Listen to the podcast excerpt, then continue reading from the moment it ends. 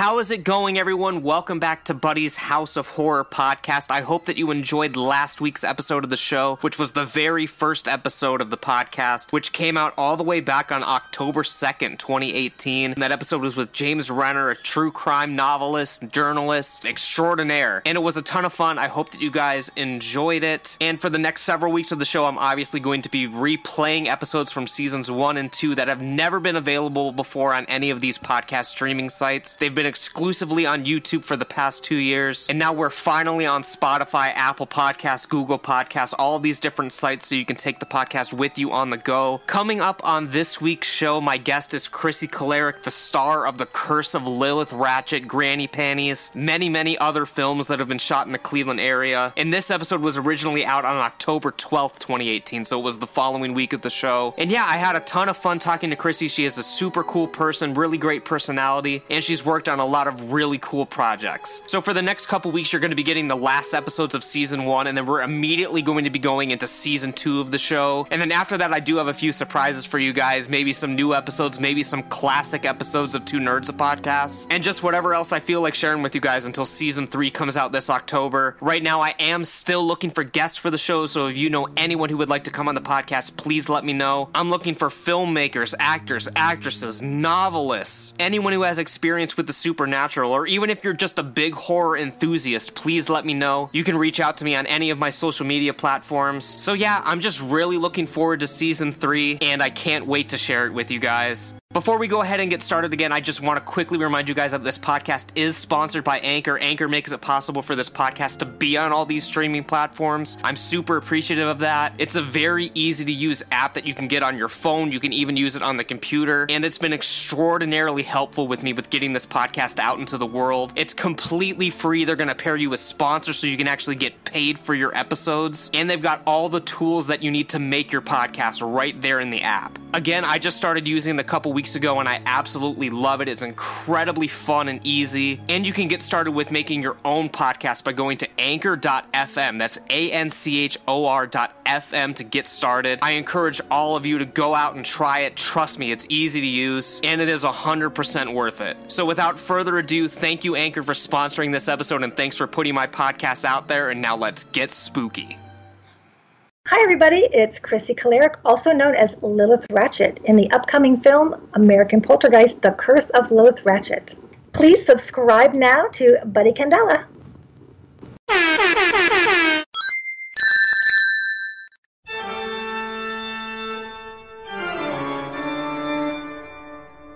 How's it going, everyone? And welcome to this new edition of the House of Horror podcast. This week on the show, I'm talking to the very lovely and talented Crissy Kolarik. Crissy began her acting career just a few years ago and has already starred in some pretty amazing films, most notably as the title character in American Poltergeist, The Curse of Lilith Ratchet. We're going to be talking about how she prepared for this iconic role, as well as some of her other projects, such as the upcoming comedy Granny Panties. And we're also going to talk about how she manages such a busy acting career while being a mother of three kids. If you're interested in checking out The Curse of Lilith Ratchet, you can go to the encore screening of the film at Atlas Cinemas in Cleveland, Ohio on October 28th. And you can even get a picture with Lilith Ratchet in the flesh. If you can't make it to the screening, it'll be available at Walmart, Family Video, and Netflix very, very soon. As always, if you haven't already, make sure you click that red subscribe button and turn on notifications so you know when I post new videos on this channel. And if you'd give this video a thumbs up and share it with a friend, it would be greatly appreciated. Without further ado, enjoy this week's episode of The House of Horror with Crissy Kolarik.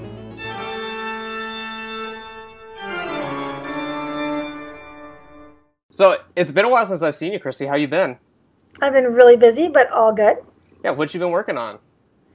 Um, well, besides real life stuff, my exciting stuff, um, I've done a, a, lot of projects of other people. Um, so I've partnered with a lot of awesome filmmakers, and we kind of exchange services. So sometimes I'll be an actor for someone, and then I'll be a director for them, or vice versa. We kind of split up roles, and we're kind of teaching each other all the different different uh, behind the scenes uh, jobs so we don't have to rely on other people all the time. Yeah. Um, so I've been learning a lot of that.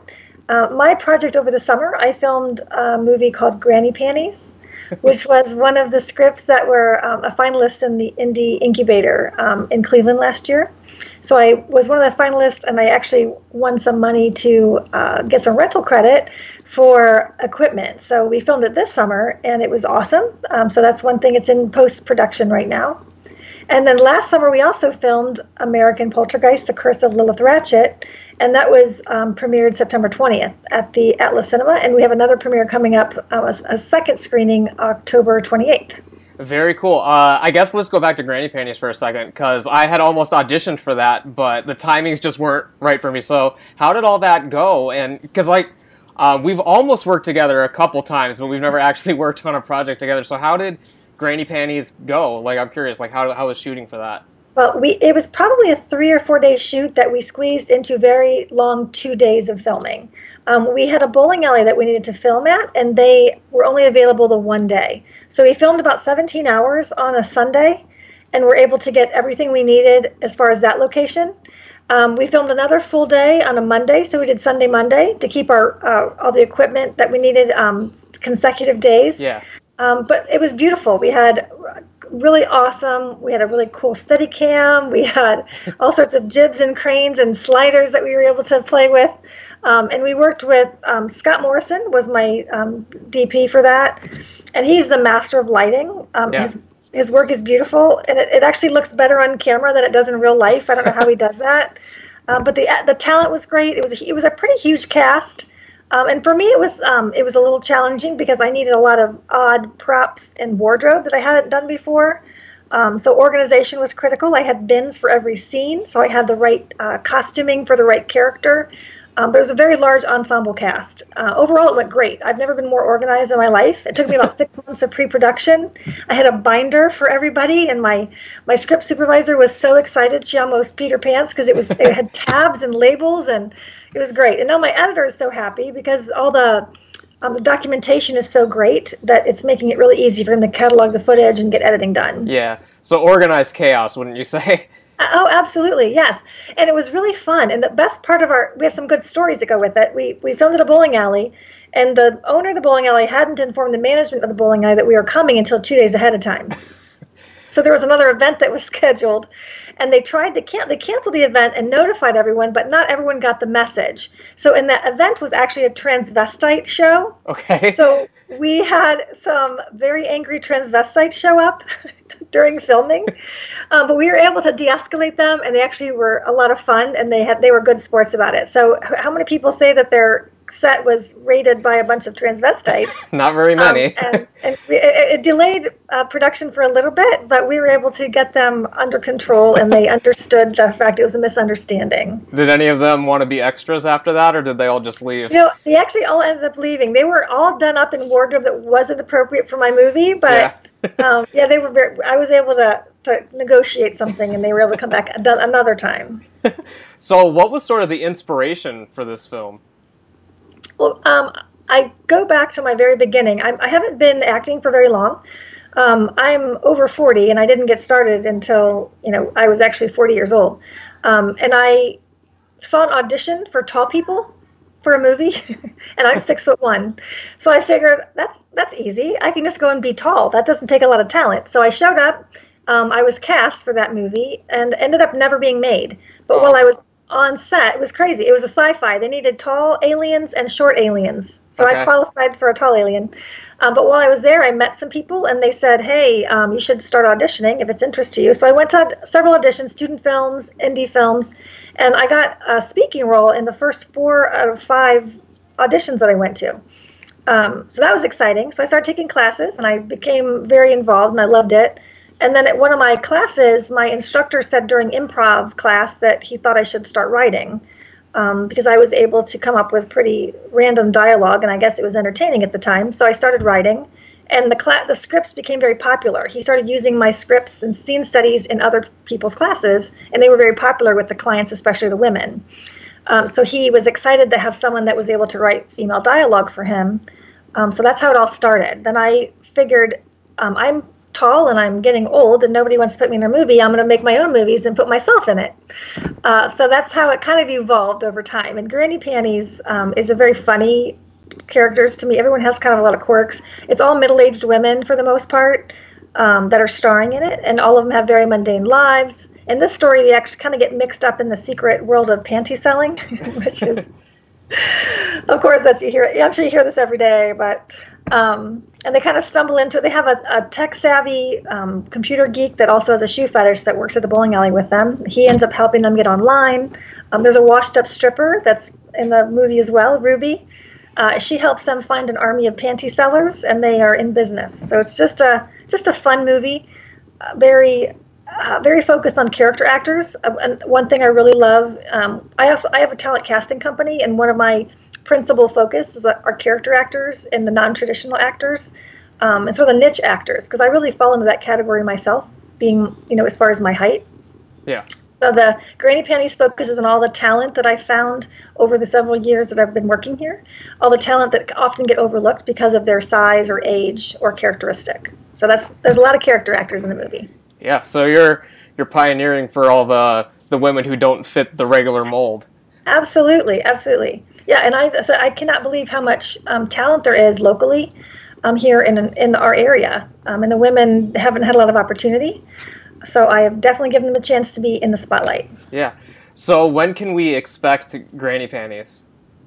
Well, it's at the editors right now. I have a couple um, rounds of uh, voiceover that I have to do when my lead actress gets back from vacation. So probably after the 48 hour festival, we're going to be doing that. Okay. Um, and it should be edited through the winter. I'm hoping early next year we'll have that ready for the festivals. Very cool. Very cool. Well, I'm ex- I'm excited to see it. Um, so, like you said, you just started a, a few years ago. Um, what made you want to get into this to begin with? Well, I think I've always been a secret performer, but nothing formal. I've always been, um, gosh, I, I, was in high school. I was behind the scenes. I did stage crew, so I would always decorate the sets for the yeah. or the murals. I was very much in the art aspect of it, but never was on stage. Um, I was in marching band. I was a big nerd in high school, and I think that was that was my first level of performing.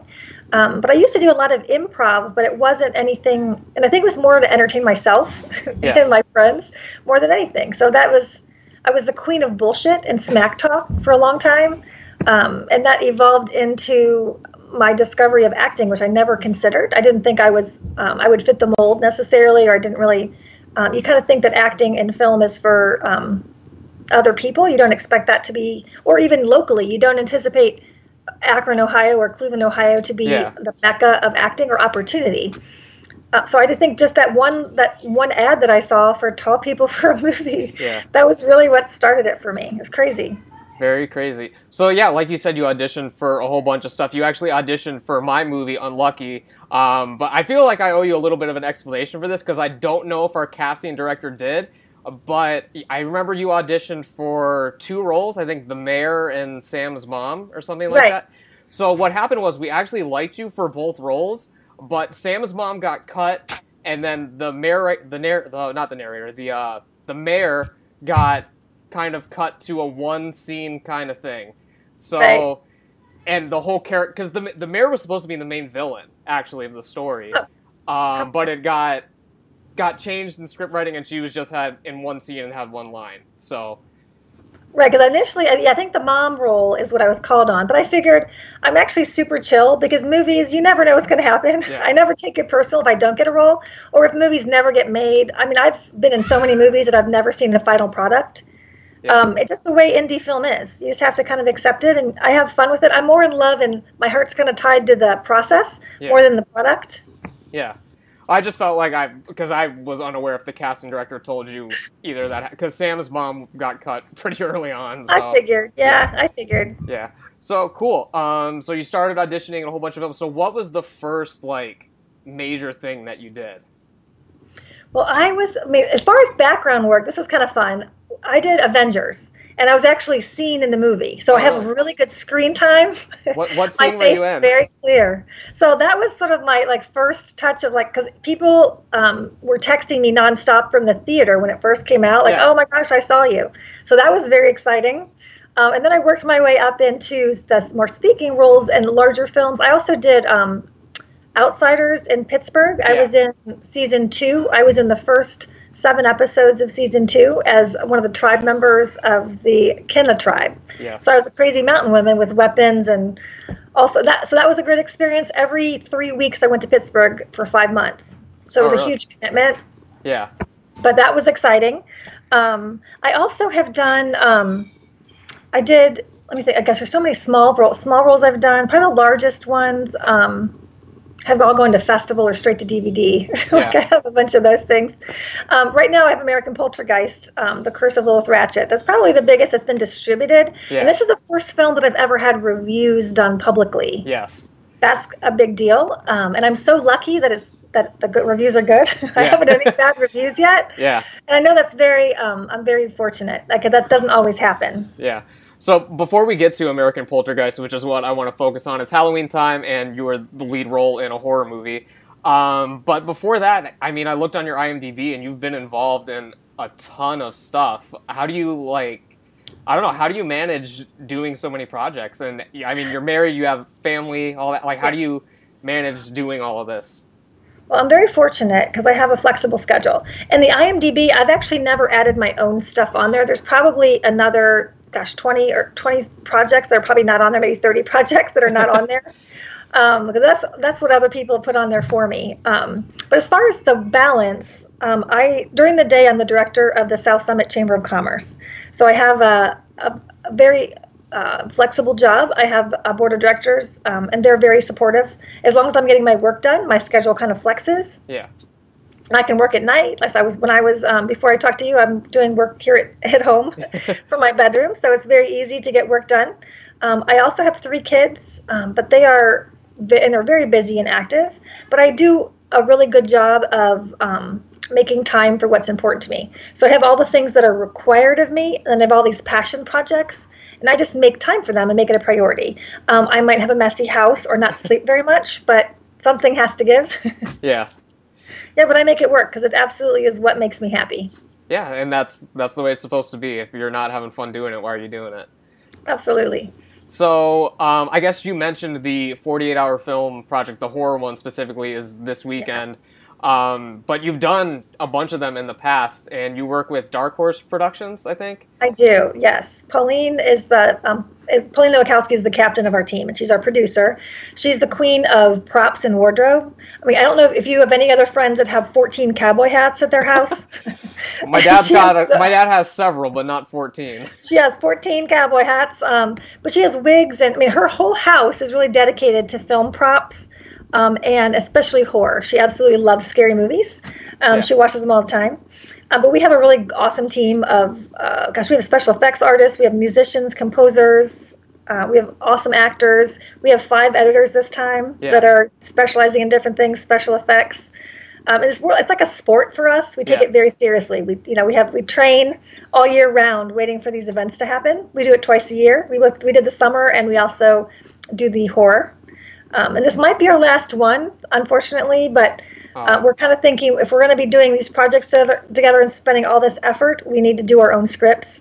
Yeah. But we've we've definitely loved the 48 up until now. I highly recommend it for anyone who's involved in film, especially in early stages. Yeah, I've done one before. I did it in the summer of 2014, and it was a crazy experience. I didn't sleep the entire time.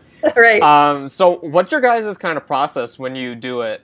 Because um, I know we did our own thing, but like I know every team is like different on how they approach things. So right, and I've been on different teams prior to Dark Horses, um, and I everyone does it different. I was on a team that already had a script written, and they forced the elements into the script, and it felt really artificial, and it just didn't it didn't feel good and ended up not being a great movie. I didn't have a real positive experience with it.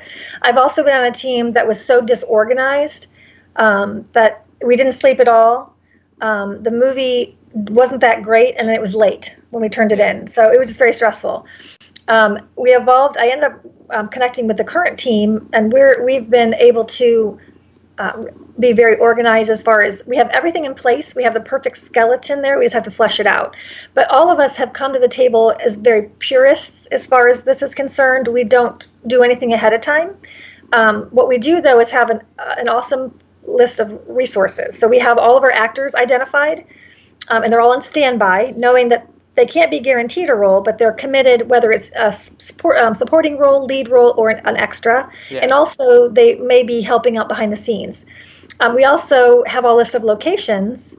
And this year, we have some really unbelievable locations that we're not going to tell anybody about right now. Yeah. Um, but it's I'm so ec- ecstatic I can't even think straight.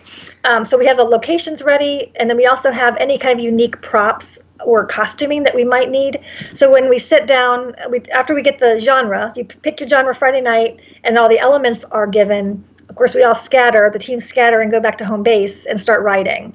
And when we're writing, we have everything laid out. We have all the pictures of the locations. Um, we have we have a we, I probably have hundreds of pictures now of all the different locations that we have access to, um, and we've already have permission to film at.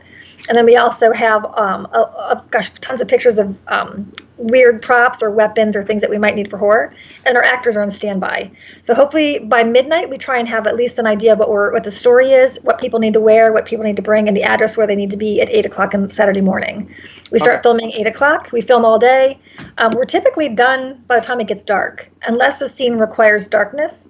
Um, we're pretty much done by dark time and then everyone goes their separate ways. We feed them well. We're famous for our, our craft services. Yeah. And then Sunday morning we get up and they're they're editing throughout the process. So after every so many scenes, we take the information and we give it to the editors who are somewhere stationed nearby yeah. um, in a home base, and they're editing as it goes along. Um, that way, we're getting ahead of the game. Yeah. And then Saturday or Sunday morning, we there's only a small group on Sunday, so we'll be doing the um, editing, the fine tuning, the composing. We have original music that we're going to be having, um, and we also have, uh, gosh, we have special effects artists on by to any post special effects that we might need, and all of that will get turned in by 7 p.m. on Sunday. Yeah. So um, I guess when when I did it, I think we were a little too over prepared, and that's what our issue was. We actually did a practice one like two weeks before, like we did our own thing where we yeah. try to do our own and then when it came time for the real thing like we like you mentioned that you guys take a break from like midnight to eight in the morning we didn't take any breaks we right. we scripted it out and we started shooting at like 2 a.m and didn't stop until like 8 or 9 a.m on sunday like just in time right. to get it shipped off in time um i've done that yeah so it, it's a it's a crazy process so um for those of you who don't know about the 48 hour film project, I'll let you explain like how it kind of works on sure. like like what do you uh, well I know the answer so I'm just asking like what when you show up on Friday, what do they tell you you have to do and what are some of the rules that go along with that? Sure. I actually have a high school team that I'm coaching this year, which is really, oh, really? funny. I'm, I'm coaching them prior to the events. Actually, I'm meeting with them tomorrow to go over all the information to them get ready for their weekend. They have some teacher advisors. It's actually from a high school, St. Vincent St. Mary High School. Yeah. They have a team that's trying to get trying to get ready for the 48. Um, but the teams all converge upon the kickoff location.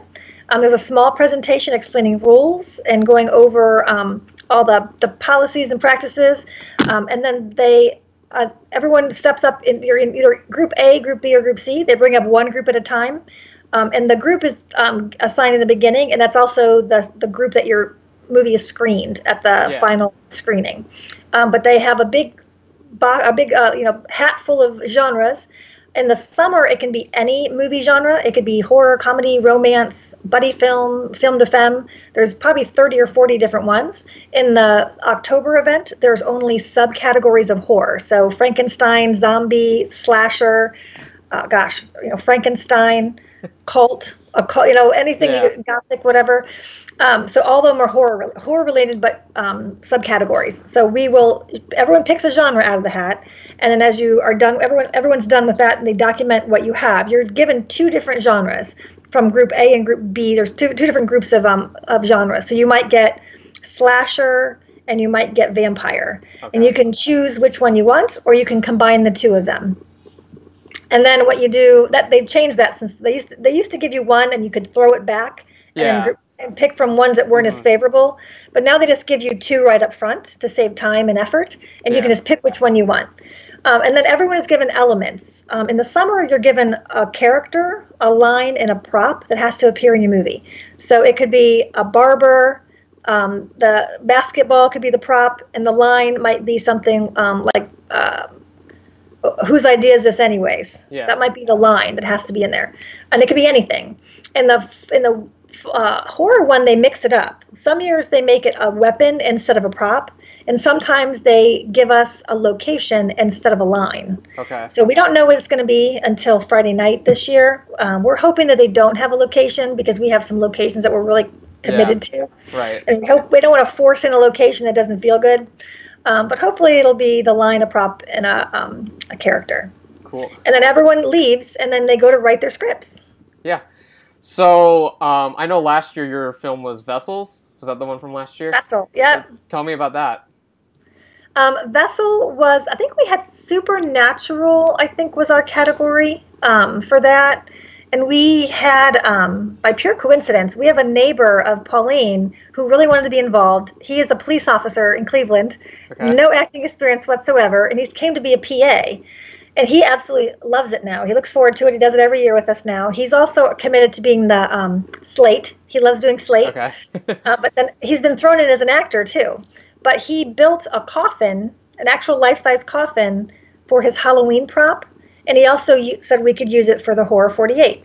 So we ended up um, creating a storyline that needed his coffin. Yeah. Uh, and uh, the one character, Randy, um, was we used it as a dead body, but in the movie there's a it's a spirit that's in Randy that's being transferred into me, who is his wife, and the there's sort of an occult. Um, demon kind of situation where his family actually are a bunch of creepy possessed people that somehow are able to get his soul into my body and, and I'm then possessed with this this spirit. That's kind of how it goes. Um, but it was very fun to do. Uh, we, we had all sorts of crazy masks. We had someone's backyard. I feel bad for the neighbors who probably saw the bonfire with everyone chanting and black robes around it um, down in Parma. Yeah. Uh, but that was, you just never know what to We, we kind of went guerrilla style with that one. We, most of the locations were on private property. But it was very fun. And then also the best part, when we were loading – the coffin into the into Julie Simon's house, which is one of our our writers. Yeah. Um, and she was the director of that one. The neighbor, I look down and there's neighbors watching us all dressed in black, carrying this fake coffin into the house. Um, so we actually we horrified the neighborhood. Um, that 48. so it's always fun to see what you can come up with and scare everybody in the community. That's always fun. so, um, what are some of the other ones you've done for the 48? last, um, not this summer, but the summer before, I directed one called Retreat, which was um, we got comedy for that one, and it was um, we filmed it on my family's farm, which is a super awesome location. Um, it's a produce farm that is no longer functioning, so it had a lot of cool buildings, and um, it was kind of overgrown. Yeah. Um, it looked life after people, um, but it was a a retreat for recovering serial killers. okay. Sounds like a comedy. it was hilarious. Yeah, that's like a good, good, um, good theme. But we had it was most of ours are ensemble. We have a lot of ensemble casts, so we had a, yeah. a lot. Every character had sort of their own thing going on. Um, we had one that was in a um, Michael Vidovich was he was I think he was some kind of sexual predator, um, uh, serial killer. He had a he had a um, hospital gown on, and was often caught doing things in uncompromising positions. Uh, he would be he, he, he was we'd see him out of the background. He'd be humping somebody or he would be doing things under his bathrobe that were not appropriate. So he was he was my very funny character. And we also had one character that never spoke a word um, but he was wearing a welder's mask. That was kind of funny. He was our gaffer that got thrown in as a character yeah. at the last minute. So everybody had their, their quirks, but it was um and we also had an awesome drone, so that the farm was a perfect place for the drone shot. Yeah. But we ended up getting a several. We had we had nominated for several awards for that one. So that was that was exciting. sounds like a light-hearted family comedy with people humping stuff in the background. exactly. So, um, you mentioned you guys have been nominated for. Have you ever won anything? And how how important are awards to you? Because I know when we do it, we don't really care about the awards, but I know some groups they always want to win everything. So yeah, I mean we're happy with nominations, and, and we and we really love um, being in the best of screening. That's something that way you can get screened twice. Yeah. Because um, uh, two weeks after they're turned in, we have a screening where all of them are shown, and then they are voted upon and get viewers' choice awards. And a week later, they do the best of um, screening. So you find out who actually wins, and you get to see those films. Um, so we're we're happy just to be nominated for things and being the best of. Of course, we'd like to win. Um, we, we're we've probably been in the top three or probably top three for nominations the last four 48s. Wow. So it's been very close, very close. Yeah. Um, last year for the horror, we were nominated for 11 categories and we won seven of the 11. That's a lot. But we did not. We didn't win the overall. So that yeah. was that was crazy. That was a little bit of a shocker because we just had so many wins, but um, we just didn't take home the, the grand prize. Yeah, I know Dustin Lee's group Maple Films. They oh, usually, yeah. they usually run away with all the awards like every year. So yeah, that was yeah. we we kind of joke that Dustin he's like our nemesis. We're like, yeah. no, not Maple. Don't Yeah. we were happy when Maple. I'm like, good. He's like he's having a baby. He's not going to compete this year. We were happy. yeah, Give somebody else a chance. Yeah, but his his baseball movie a year, few years, I forget the name of it, but it was a really great. It was beautifully done. Yeah, that actually Very talented. Yeah, that uh, we he shot that the same time. Um, Unlucky was shooting, so that was the oh, summer oh, yeah. of 2015, and he stole all of our actors. So oh, so we couldn't shoot for like a whole weekend because everyone because they were all in his group for the 48. Oh, that's funny. So, yeah, he yeah. did it. Well, you had good actors, that's yeah. for sure. He, he, was. That was a wonderful film. Yeah. Um, yeah. So we uh, shout out. I mean, and it's it's also a fun event because you're I'm pretty much friends with a lot of the other teams. Probably half the teams I'm friends with. Yeah. So it's it the kickoff is fun. The all the the showings are fun, and we there's a lot of networking that happens. So I find a lot of benefit in going to the 48s. Um, I think we found a lot of our crew members from the 48, kind of just mingling and um, getting to know each other. So it's highly valuable networking resource as well. Yeah. Um, so besides those two, were there only any other 48 films that were real noteworthy? Any ones that stood out to you? Well, so the one we um, Cleave was last year's that we won had 11 nominations yeah. for. Um, that one was fun because we had identical twins that nobody knew we had. They weren't. They hadn't been in the film industry. Yeah. So in the movie, people thought we were using special effects to make it look like the oh, same guy. Yeah. Yeah, but it was then they showed up at the at the screening and they're like, "Dude, there's two of them." So it was kind of fun that we kind of fooled everybody with no posts necessary because we had the real we had twins. Yeah, yeah, the um, the O'Connells with you. it, it, it, was. It was the O'Connells. Yeah, yeah. it was. Uh, yeah, the two O'Connells. That was kind of fun. That was uh, that was new for us. Um, yeah, and that one probably was the first one that was really. Um, it went really smooth. Went really easy. We got done filming on time. Um, and actually, and I remember we showed up at the final drop off and they're like, "Oh my God, you guys took showers! You guys look great. You look well rested." And like we felt like we were grown ups during the 48 because we like were so responsible and we got sleep and yeah. it just went very smooth. So we were very and we ended up getting nominated for a lot of stuff. So even though it it, it, it didn't seem that complicated. Yeah.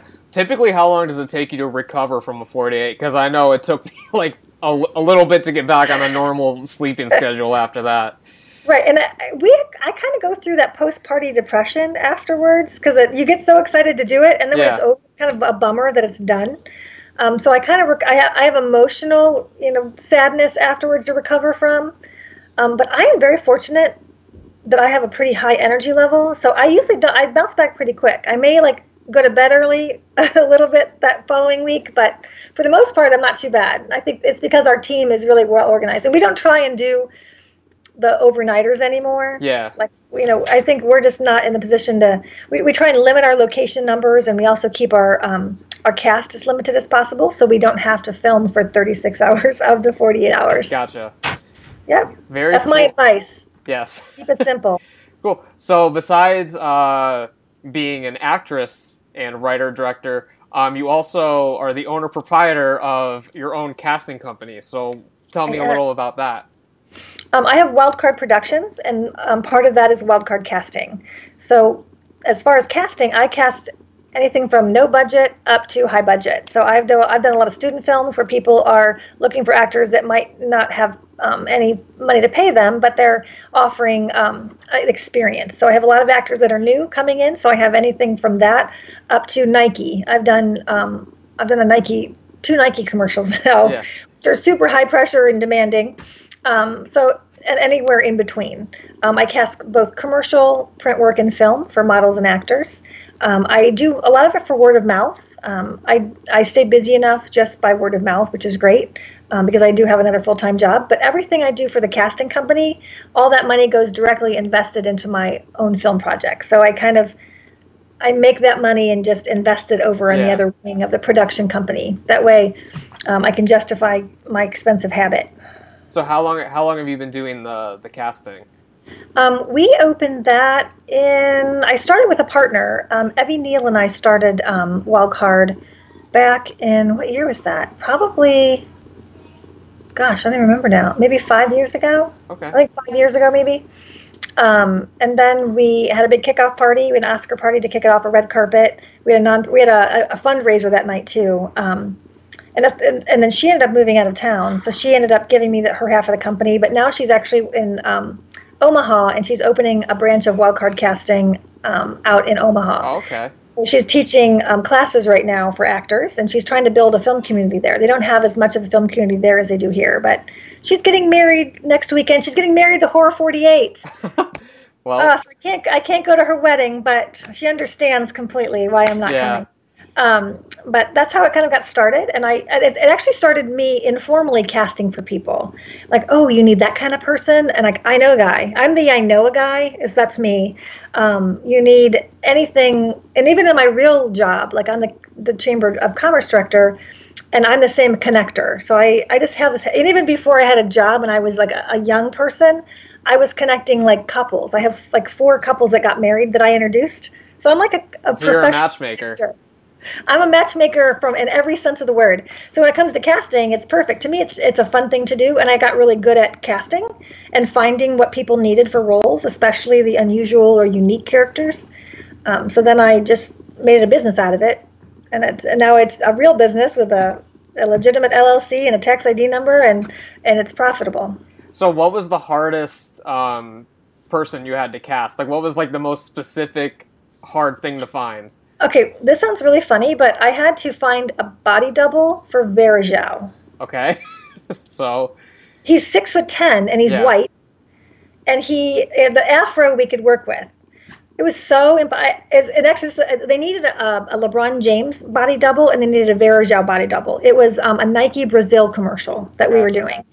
Um, the extras were easy, and they also had a bunch of younger people that were very easy to find. They had specific characteristics, but they're all pretty standard. But six foot ten white guy with that build, yeah. I, I, was finding like five hundred pound guys um, and some really larger people, but I was not able to find um, what they needed at first. So I actually was resourceful and went online and found tall groups a group okay. for tall people and, and on facebook there's one called tall friends society in particular Um, and you're not allowed in the group unless you're over a certain height, and I am. So it worked out beautifully because I'm six foot one. So when I joined the group, I was legitimately allowed to be a member of the group. Yeah.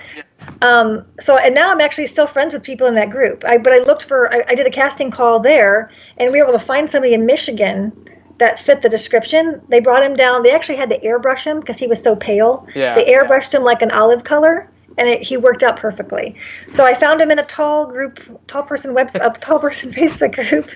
Well, there you go. It was awesome. It was. I can't believe I was able to do it. So now, and now I, am on that group, and they're able to like women on there tell each other like, "Hey, there's a special in tall jeans over here on this website." So we yeah. share tall people uh, problems on there as well. Very cool.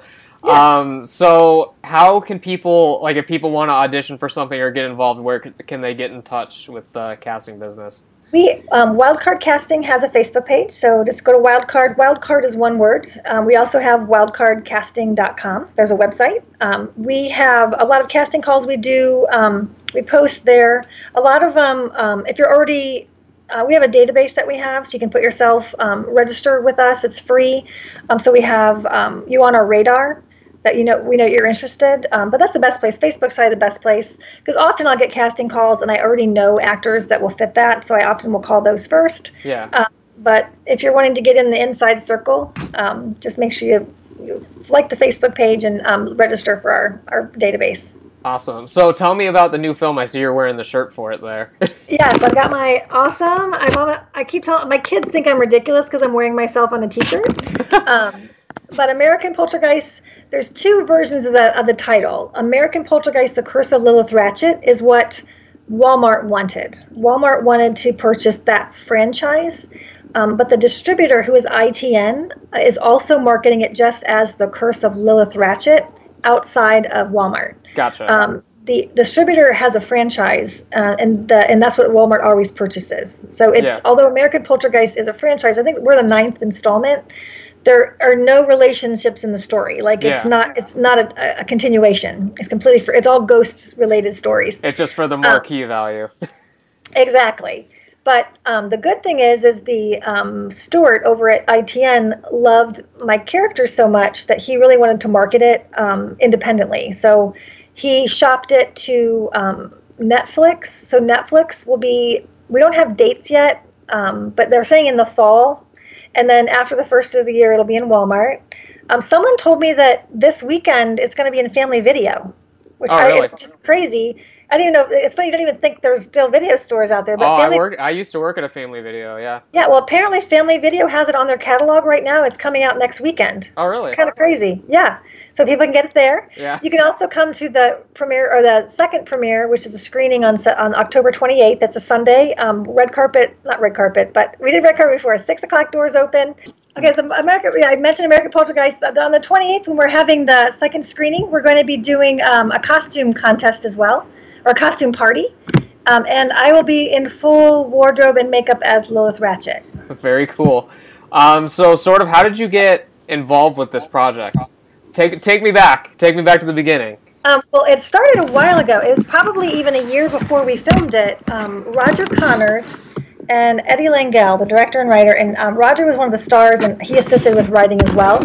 Um, they approached me at an industry mixer for the Cleveland Film Commission, and Roger's like, "This is who I'm talking about. This is Crissy." Introduced me, um, and I'm again uh, because of my height, they wanted someone that was sort of intimidating and um, sort of you know hovered over everybody in the movie. Um, and they also, I, in, in, hindsight, it was really funny because they're like, look at her bone structure, look at those cheekbones. Like, I have the perfect creepy face. I'm like, you guys are so sweet. You're making me feel really good. Um, but they approached me and I said, sure. I, I had no idea what, what would come of it. I was just open minded to the idea. I'd never um, been a villain per se. And I'm also not a big viewer of scary movies. Um, I don't like to be scared all that much. Um, so that, that it, it, started something very simple, and it evolved into a lot more. I became I ended up casting the movie for um, Eddie as well. I was able to get an awesome. Um, the, the, reviews are coming back also wonderful um, as far as the actors. The actors are getting a lot of positive reviews. Um, but it took, gosh, I probably filmed over maybe four months okay. off and on. Um, there was a, there was a six week window probably that was really really exhausting, and most of our shoots were overnight. Um, so I would work during the day and film overnight. And I had those crazy white contacts, and the yeah. hardest part were the fingernails. I yeah. don't know how women work with those. Oh my gosh, yeah, it's not easy. And I had a giant hoop skirt, so I would try not to drink anything because I didn't want to have to go to the bathroom with these crazy nails and the giant hoop skirt. Yeah. So there was no sort of like audition process. They just kind of saw you and were like, "That's it." They did.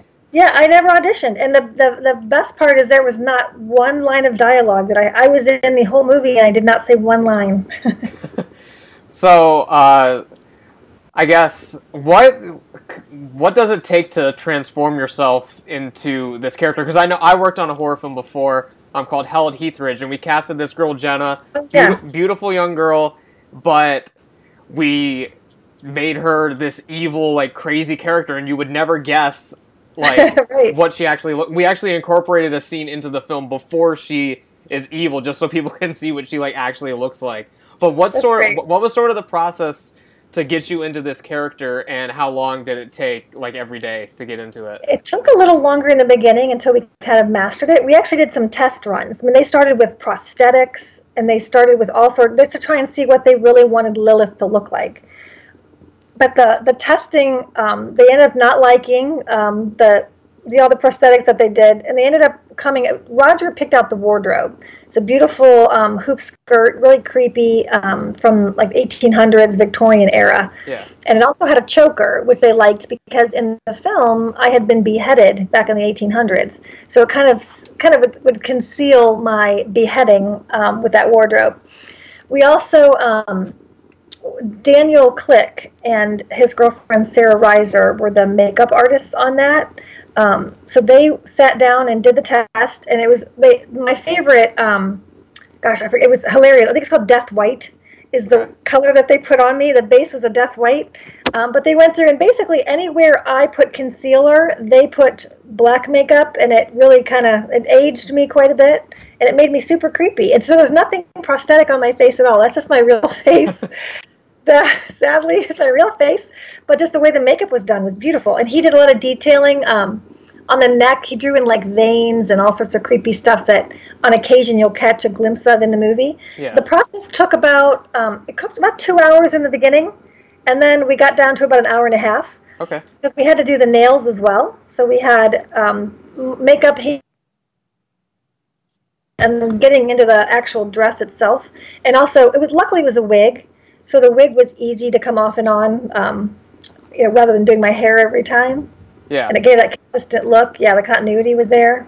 And I had contacts, and I also had teeth that came in and out. So the fangs um, were fit to my mouth, like football guard kind yeah. of thing. So um, and I could pop those in and out as needed. Very cool. So you mentioned a little bit your backstory in the film. You were beheaded, but what's what's sort of the plot of the film? Um, Lilith Ratchet was um, again. She was back in the 1850s uh, is when she was alive. Um, she found out her husband was having an affair with another woman in town, um, and she had been mixed up a little bit with um, uh, some people that were doing the occult, and she ended up um, beheading the girl and giving. So th- there's a little story, a little nursery rhyme that goes with it. Um, Lilith Ratchet took a hatchet, uh, offered or afforded her husband's his lover's head in a basket. Okay. Um, and ex- play the game, say her name, feel her pain. There's a little rhyme that goes with it. Um, so basically, what happened is um, she beheaded the uh, the girlfriend, and it turns out that the gentlemen that were helping her with the with the process didn't realize the woman she was going to kill was one of their um, sisters. Oh, okay. So they killed her, and then they ended up retaliating because they killed this the woman. Um, she also killed her husband, so she beheaded the husband as well.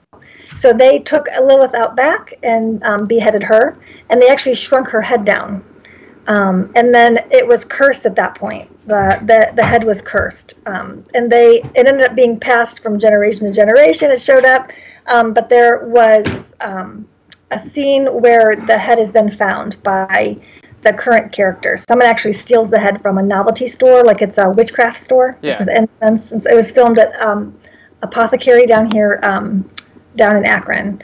Um, but they, it, all hell breaks loose after that. So they end up playing the game. They say the the nursery rhyme and they toss the head around like a hot potato, and the people that go out of the game, they're I come back after them in the order in which they are out of the game. Gotcha. So, um, sounds like pretty scary stuff. it's pretty creepy. Yeah. I think the review, the, my favorite reviews so far, um, have said that I'm like the female Freddy Krueger. and also, I'm very, um, I, my motions, I creep around a lot like um, like the guy from Halloween. So Michael Myers. Michael Myers. Yeah. right. So I did have a I had a persona that I really cut and because I, I didn't have dialogue, so I really had to come up with her mannerisms and her facial expressions, um, and it was and I kept it consistent. And I also had a certain way of walking because I had the hoop skirt. You couldn't see my feet. Um, and I didn't want to look like I was walking, so I had I sort of bent my knees and had this little sway that I did. It actually looks like I'm floating. That's something yeah people were asking me if I was on like a hoverboard or something. It was just me being creepy, walking weird. How did you prepare for the role? I know everyone like prepares kind of differently. So how did you get into that character? Um, well, like I said, I, I kind of I took on this persona when I was with her, and I um, and I was very, I knew I was a demon, so there wasn't anything they could do to me. So I was kind of playful with my victims, um, and I did. I was very casual, and I think that made it really creepy.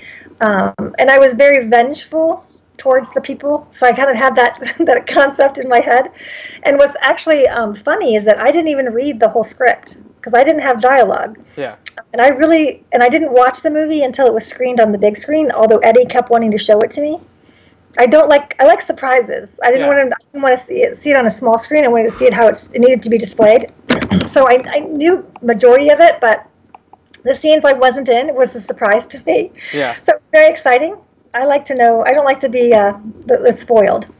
Uh, cool. So let's talk about the uh, the head shrinking a little bit. Did they have to like make it like a cast of your face or something, or how did they how... did? Well, they in there when they beheaded me, they had a fake head of mine that fell into a basket also. Okay. So um, Alan Tusks. Do you know Alan Tusks by chance? I, I know the name. Yeah, I think I'm Facebook friends with him, but I've never. yeah, him. he um he's awesome. He's been done a lot of really cool projects in the past. Him and Daniel, um, and also um, Daniel's partner Greg. We all got together in a garage one night, um, and they completely encased my whole head and shoulders in plaster. Okay.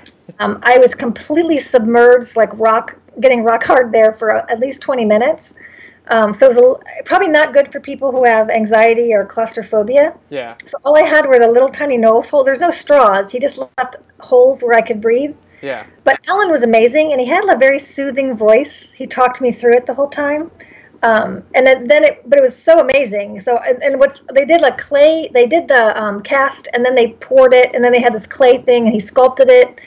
Um, and they, they've actually he's actually made this he made the shrunken heads as well, and he also did a mask of me, which is really funny. He did a actual Halloween mask of my head. And um, him and Sarah were laughing because every time they opened the refrigerator, there was a clay head of Mike. So my head was in the refrigerator for like two months. I think I saw it's, a picture of that actually. yes, it was hilarious. Like I apologized, you know, wake up in the morning to see my head, um, but it was it's a very surreal experience to see your head like that. Um, but it, but they they ended up doing. Um, I don't remember the fabric or what it's made out of, but it's like the um, it wasn't it might be like a silicone type thing. Yeah. And then they they made the so now I have a severed head of myself somewhere out there, which is exciting. I'm hoping to get a hold of it one of these days. Yeah. So, um, you mentioned that you're in the entire movie, basically. Were you there on set like every single day?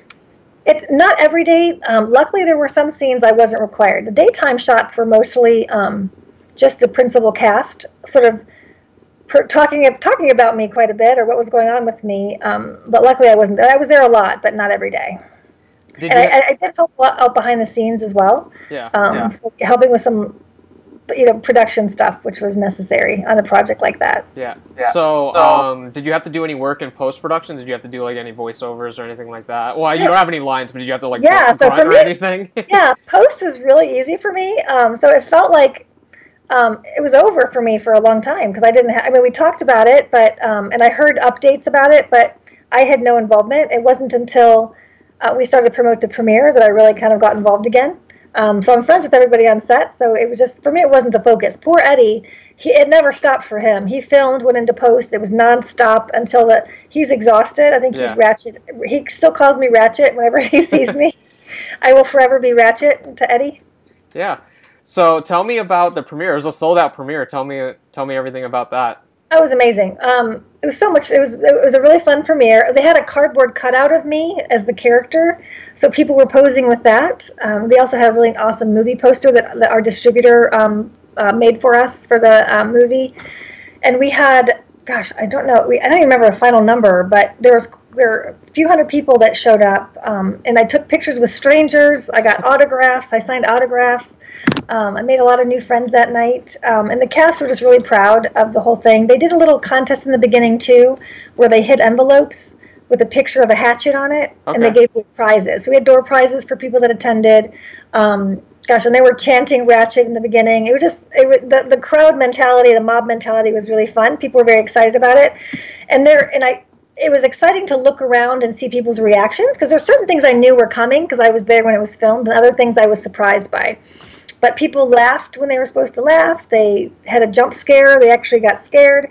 Um, so I was very proud to, and and and for it is an indie film. People have probably low expectations coming into it. But the the funniest and most common response is, "It was way better than I thought it would yeah. be." yeah. Like I think that's a compliment, but yeah, thanks. Um, but we had a, an overwhelming. At the end it was fun because we did a Q and A. Yeah, so I was going to ask if you did. Crew, yeah, and it's kind of fun to hear the behind the scenes stories. Um, so the cast and crew were up on stage, and we got to kind of tell stories about what happened on set, um, and everybody kind of everyone appreciated um, being acknowledged. It was nice for the cast, especially the crew. Yeah. What were some of the questions people asked you? A lot of like the one question was how to. There's a scene in the in the um, in the trailer too where the hands come out of the bathtub, kind of Freddy, Freddy Krueger style.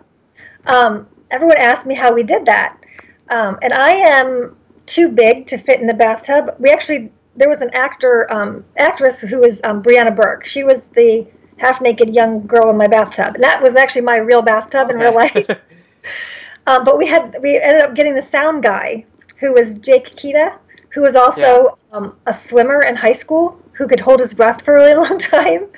They they did his hands to look like mine, and he okay. was much he was shorter than I was. He actually was literally laying under the underneath her in the in the bathtub. That's interesting. it was, yeah. You gotta so, do what you, you gotta do. Gonna be okay. What'd you say? I said you gotta do what you gotta do. I guess to get the shot. He was com- yeah, he was committed. Um, so I have some great pictures of him with my nails on. Um, yeah. That was a very, and a lot of people. Um, we we had some really cool special effects. William Johns did a, an amazing job of the uh, um, of a of some I can't I don't want to give it away, but there were some special effects that he did at the end that were crazy. And also there's a scene you see in the trailer where someone gets hit by a car. Yeah. Um, poor George Tooty is the actor. George got hit by a car, and um, Meg, um, who's the did the special effects on that, was unbelievable. It looks like he's getting hit by a car. It was a real quick flash, but um, somehow she bent the footage um, to make it Yeah. look like went around the car. Right. So she, so we had some really talented post production people. Awesome. Do you have any other uh, like on set stories? Well, gosh, you know, we were exhausted. The one night we, we were filming in Rockstar, which is a nightclub, and they were opening the following week, so we Yeah. only had one day. Um, we filmed for 22 hours straight, Jeez. and I had the contacts in the whole time. Um, and then the worst part is that we had already planned to film the next day. And that morning, it was like a holiday. I forget what holiday even was. Oh my gosh, I remember it was maybe it was Labor Day that year. I can't remember. But I had promised my kids I was going to go somewhere with them. So I couldn't sleep that day. I did some family activities and went back to film that night. Yeah. And that was the film where I had to um, kill poor um, Angela Cole in a garage. Yeah. Uh, but I was, it was, and I'm actually pretty easy to get along with. that was probably the first time ever on set that I was really grumpy. and uh, so it was, we were all on edge that day. So that was, we can laugh about it now, but like, oh my God. But we were, that was the most committed um, cast I've ever seen in my life, having to deal with the long days. And, the, and if you've been in indie films, you know you got to Yeah. do what you got to do. Um, so we all got together and did it. Um, we didn't. We never had any problems though, as far as um, we never had any cops show up, or Yeah. we never had any any major tragedies that happened on set. Um, we forgot some things here or there. Eddie like forgot a hatchet one day, and we had to kind of come up with something else. But Yeah. for the most part, yeah, we, we pulled it together. We all worked together and got it done. Was there anything that you filmed that you remember that like didn't make it into the final product? I think all of my footage pretty much made it in. I, I think the very last scene of the whole movie, um, my son is actually in the movie, and he's the very last closing scene. Okay. Uh, there, they were so they actually in, we filmed it with um, showing me with the, the two kids, but for some reason they, they, they it was better the way they cut it. Um, so that's really the only thing I can think of that I didn't make it in. So Um, not like full mine made it in, Yeah. But there's some, there were there were a couple scenes or some footage that cut got, some of the other characters got cut out. So um, I remember that there was one character unfortunately that I didn't really see in the film, and I I, I talked to him afterwards, but he was okay with it. He still loved the film, and he had a Yeah. quick cameo, but Yeah. his dialogue got cut. Yeah, sometimes those things happen with indie films, so you never really know what's going on. Um, so what you said you've been getting a lot of reviews, mostly positive ones, I'm assuming. Yeah, unbelievable. I mean, I, I, again, this is I've never been reviewed as an actor before, um, so that was a weird experience, and I didn't even think about it ahead of time. Um, but yeah, we've had we have had a, couple podcasts and um, a few written reviews that have all come back great, uh, and and I and it's exciting because I think that um, they're, they're getting a lot of positive reviews as far as the storyline. They're saying there's a there's a fun twist ending they didn't see coming. They're uh, the quality of the film has been um, talked about quite a bit as far as the cinematography and the sound quality are just unbelievable. Um, but the and, uh, but the best part is that they're saying their favorite part was me, which is very exciting. Oh, you're the Oh title God. character. It's so exciting. Yeah, like, the character is kind of unique, um, but everyone's saying how incredibly scary I am and creepy I am. There, Yeah. it, there's not. It's not a really gory movie. It's more suspenseful and creepy Yeah. more than anything. It's not a big slasher. So, um, remind everyone that's listening to this when the um, encore screening, because I know my sister-in-law like loves scary movies. So, um, just remind everyone when they can see it again. Um, it's going to be at um, Atlas Lakeshore Cinemas, October 28th. It's a Sunday. Six o'clock, we will be opening the doors. Um, I'll be there for um, picture opportunities, and also it's a costume party, so people are in, um, encouraged to wear costumes as well. Um, and the film itself screens at seven o'clock, and there will be an after party as well. The location is going to be announced um, pretty soon. Very cool. So I heard a little rumor, and you can correct me if I'm wrong, but is there a sequel in the works or a spiritual successor to it? You know, I think that, which, believe it or not, people have called for the sequel even before it was done. I think that they really felt like it had potential. Um, Eddie is just exhausted with Ratchet right now, so I don't think it's his his train of thought. But he's completely open to it. I think. Yeah. And I keep joking with my son that he's going to have to star in it because he was the last scene. Yeah. he's only 13. Uh, but I think that there's definitely potential. Um, the way the story ended, there's a lot of different directions it could go, and it could definitely have a, a follow up movie. Very cool. So, what can we look forward to next from you? Well, after the 48, I'm going to start going into post. I have Granny Panties to do. I have another film that was a drama um, that is also in post that I just have not gotten to yet. Um, and I also have some personal stuff. I'm a coach, and coaching season starts yeah. next month. So I kind of chill out in the um, in the fall a little bit, and then I'll pick up again in the winter. Um, so I'm very open minded to projects. Um, if anyone has anything that they need cast, I'm happy to cast it. If they have a role for me, I am very open minded to hear what the project is about. Um, I'm again, this is this is my passion. I love it. So any at any level, I like to be involved. And you'll definitely see more coming very, from me. Very cool. I, I know that you said you don't really watch horror movies, but um, do you have any favorites? Any favorite horror films? I think I like old school, the old school stuff. Like how I, old know, school? Yeah. Well, I love I like the stuff from the 80s and 90s. Gotcha. Like the scariest movie I remember as a child was Salem's Lot, which is kind of funny. Watching it now, it's super lame. Yeah. But I was horrified back in the late 70s or early 80s whenever it came out. Um, now I really get, I, I don't, I'm, I'm, mostly afraid of movies that are like psychological um, kind of thrillers or things that could happen in real life that Yeah. kind of scare me. Yeah, anything. Um, I- I'll watch those kind of things. I'm not really into the bloody chopping up movies. That's not my thing. Like Saw is very upsetting to me. I can't watch it. Yeah. I see. So, um, I guess as we wrap up here, um, just tell everyone again, like, uh, do you have a Twitter, Facebook, Instagram that people can check you out, check your stuff out? Do you have a YouTube or anything? Um, well, easiest thing to find me right now is on Facebook. You can find Wildcard Casting on Facebook and connect with me that way. Very cool. Um, so thanks for coming on the show. I hope to work with you on something in the future. I hope hopefully. so. Yes, and I'm hoping to make it to the encore screening of the film I'm looking forward to. So I'm hoping I'm able to make it to it. Oh, that'd be great. Yeah, if not, you can catch it at Walmart after the first of the year. All right, family online. video. Yeah, Netflix will have it pretty soon too. So I'll let, I'll let everybody know when it's coming. Very cool. Well, thank you for being on the show. Yeah, awesome. Thanks for having me. Have a have a happy Halloween. You too. So that's it for this time, guys. I want to thank Crissy again for being on the show. If you haven't already, please make sure you go click that red subscribe button and smash a like on this video. Share it with a friend and always leave me a thumbs up. If you're interested in checking out The Curse of Lilith Ratchet, you can catch it at a theater or a store near you. And we will see you again next week on another edition of the House of Horror podcast. Take care and stay spooky.